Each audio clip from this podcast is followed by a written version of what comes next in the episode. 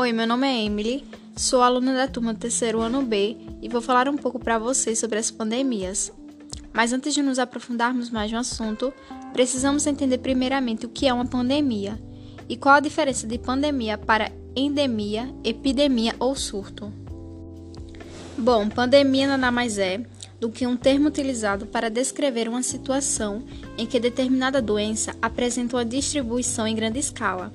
espalhando-se por diversos países, continentes ou em todo o mundo de forma simultânea. Já a endemia é quando uma determinada doença é típica de uma região definida. A epidemia está relacionada com o aumento do número de surtos, que não ficam restritos a apenas uma determinada região. E por fim, o surto, que é o aumento inesperado de casos de uma determinada doença em uma região. As pandemias que assolaram a humanidade ao longo da história foram a varíola, em 430 a.C., que foi o primeiro surto, a tuberculose entre 1850 e 1950, a gripe espanhola entre 1918 até 1920, a peste negra ou peste bubônica em 1347 até 1353,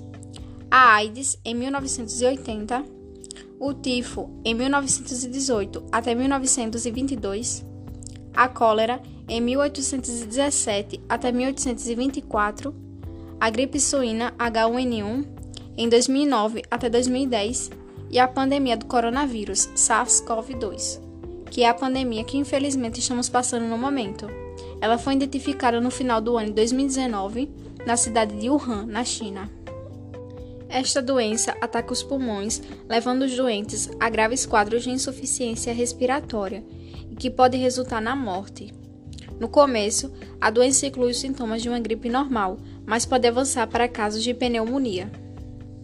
As principais consequências da pandemia são basicamente o aumento no índice de mortalidade e a forte presença de crises sociais, crises econômicas, crises emocionais, o desemprego, redução do salário, ausência de renda, estabelecimentos com horários de abertura e fechamento fiscalizados, trabalhos e aulas remotas, a desigualdade social sendo escancarada e entre outras.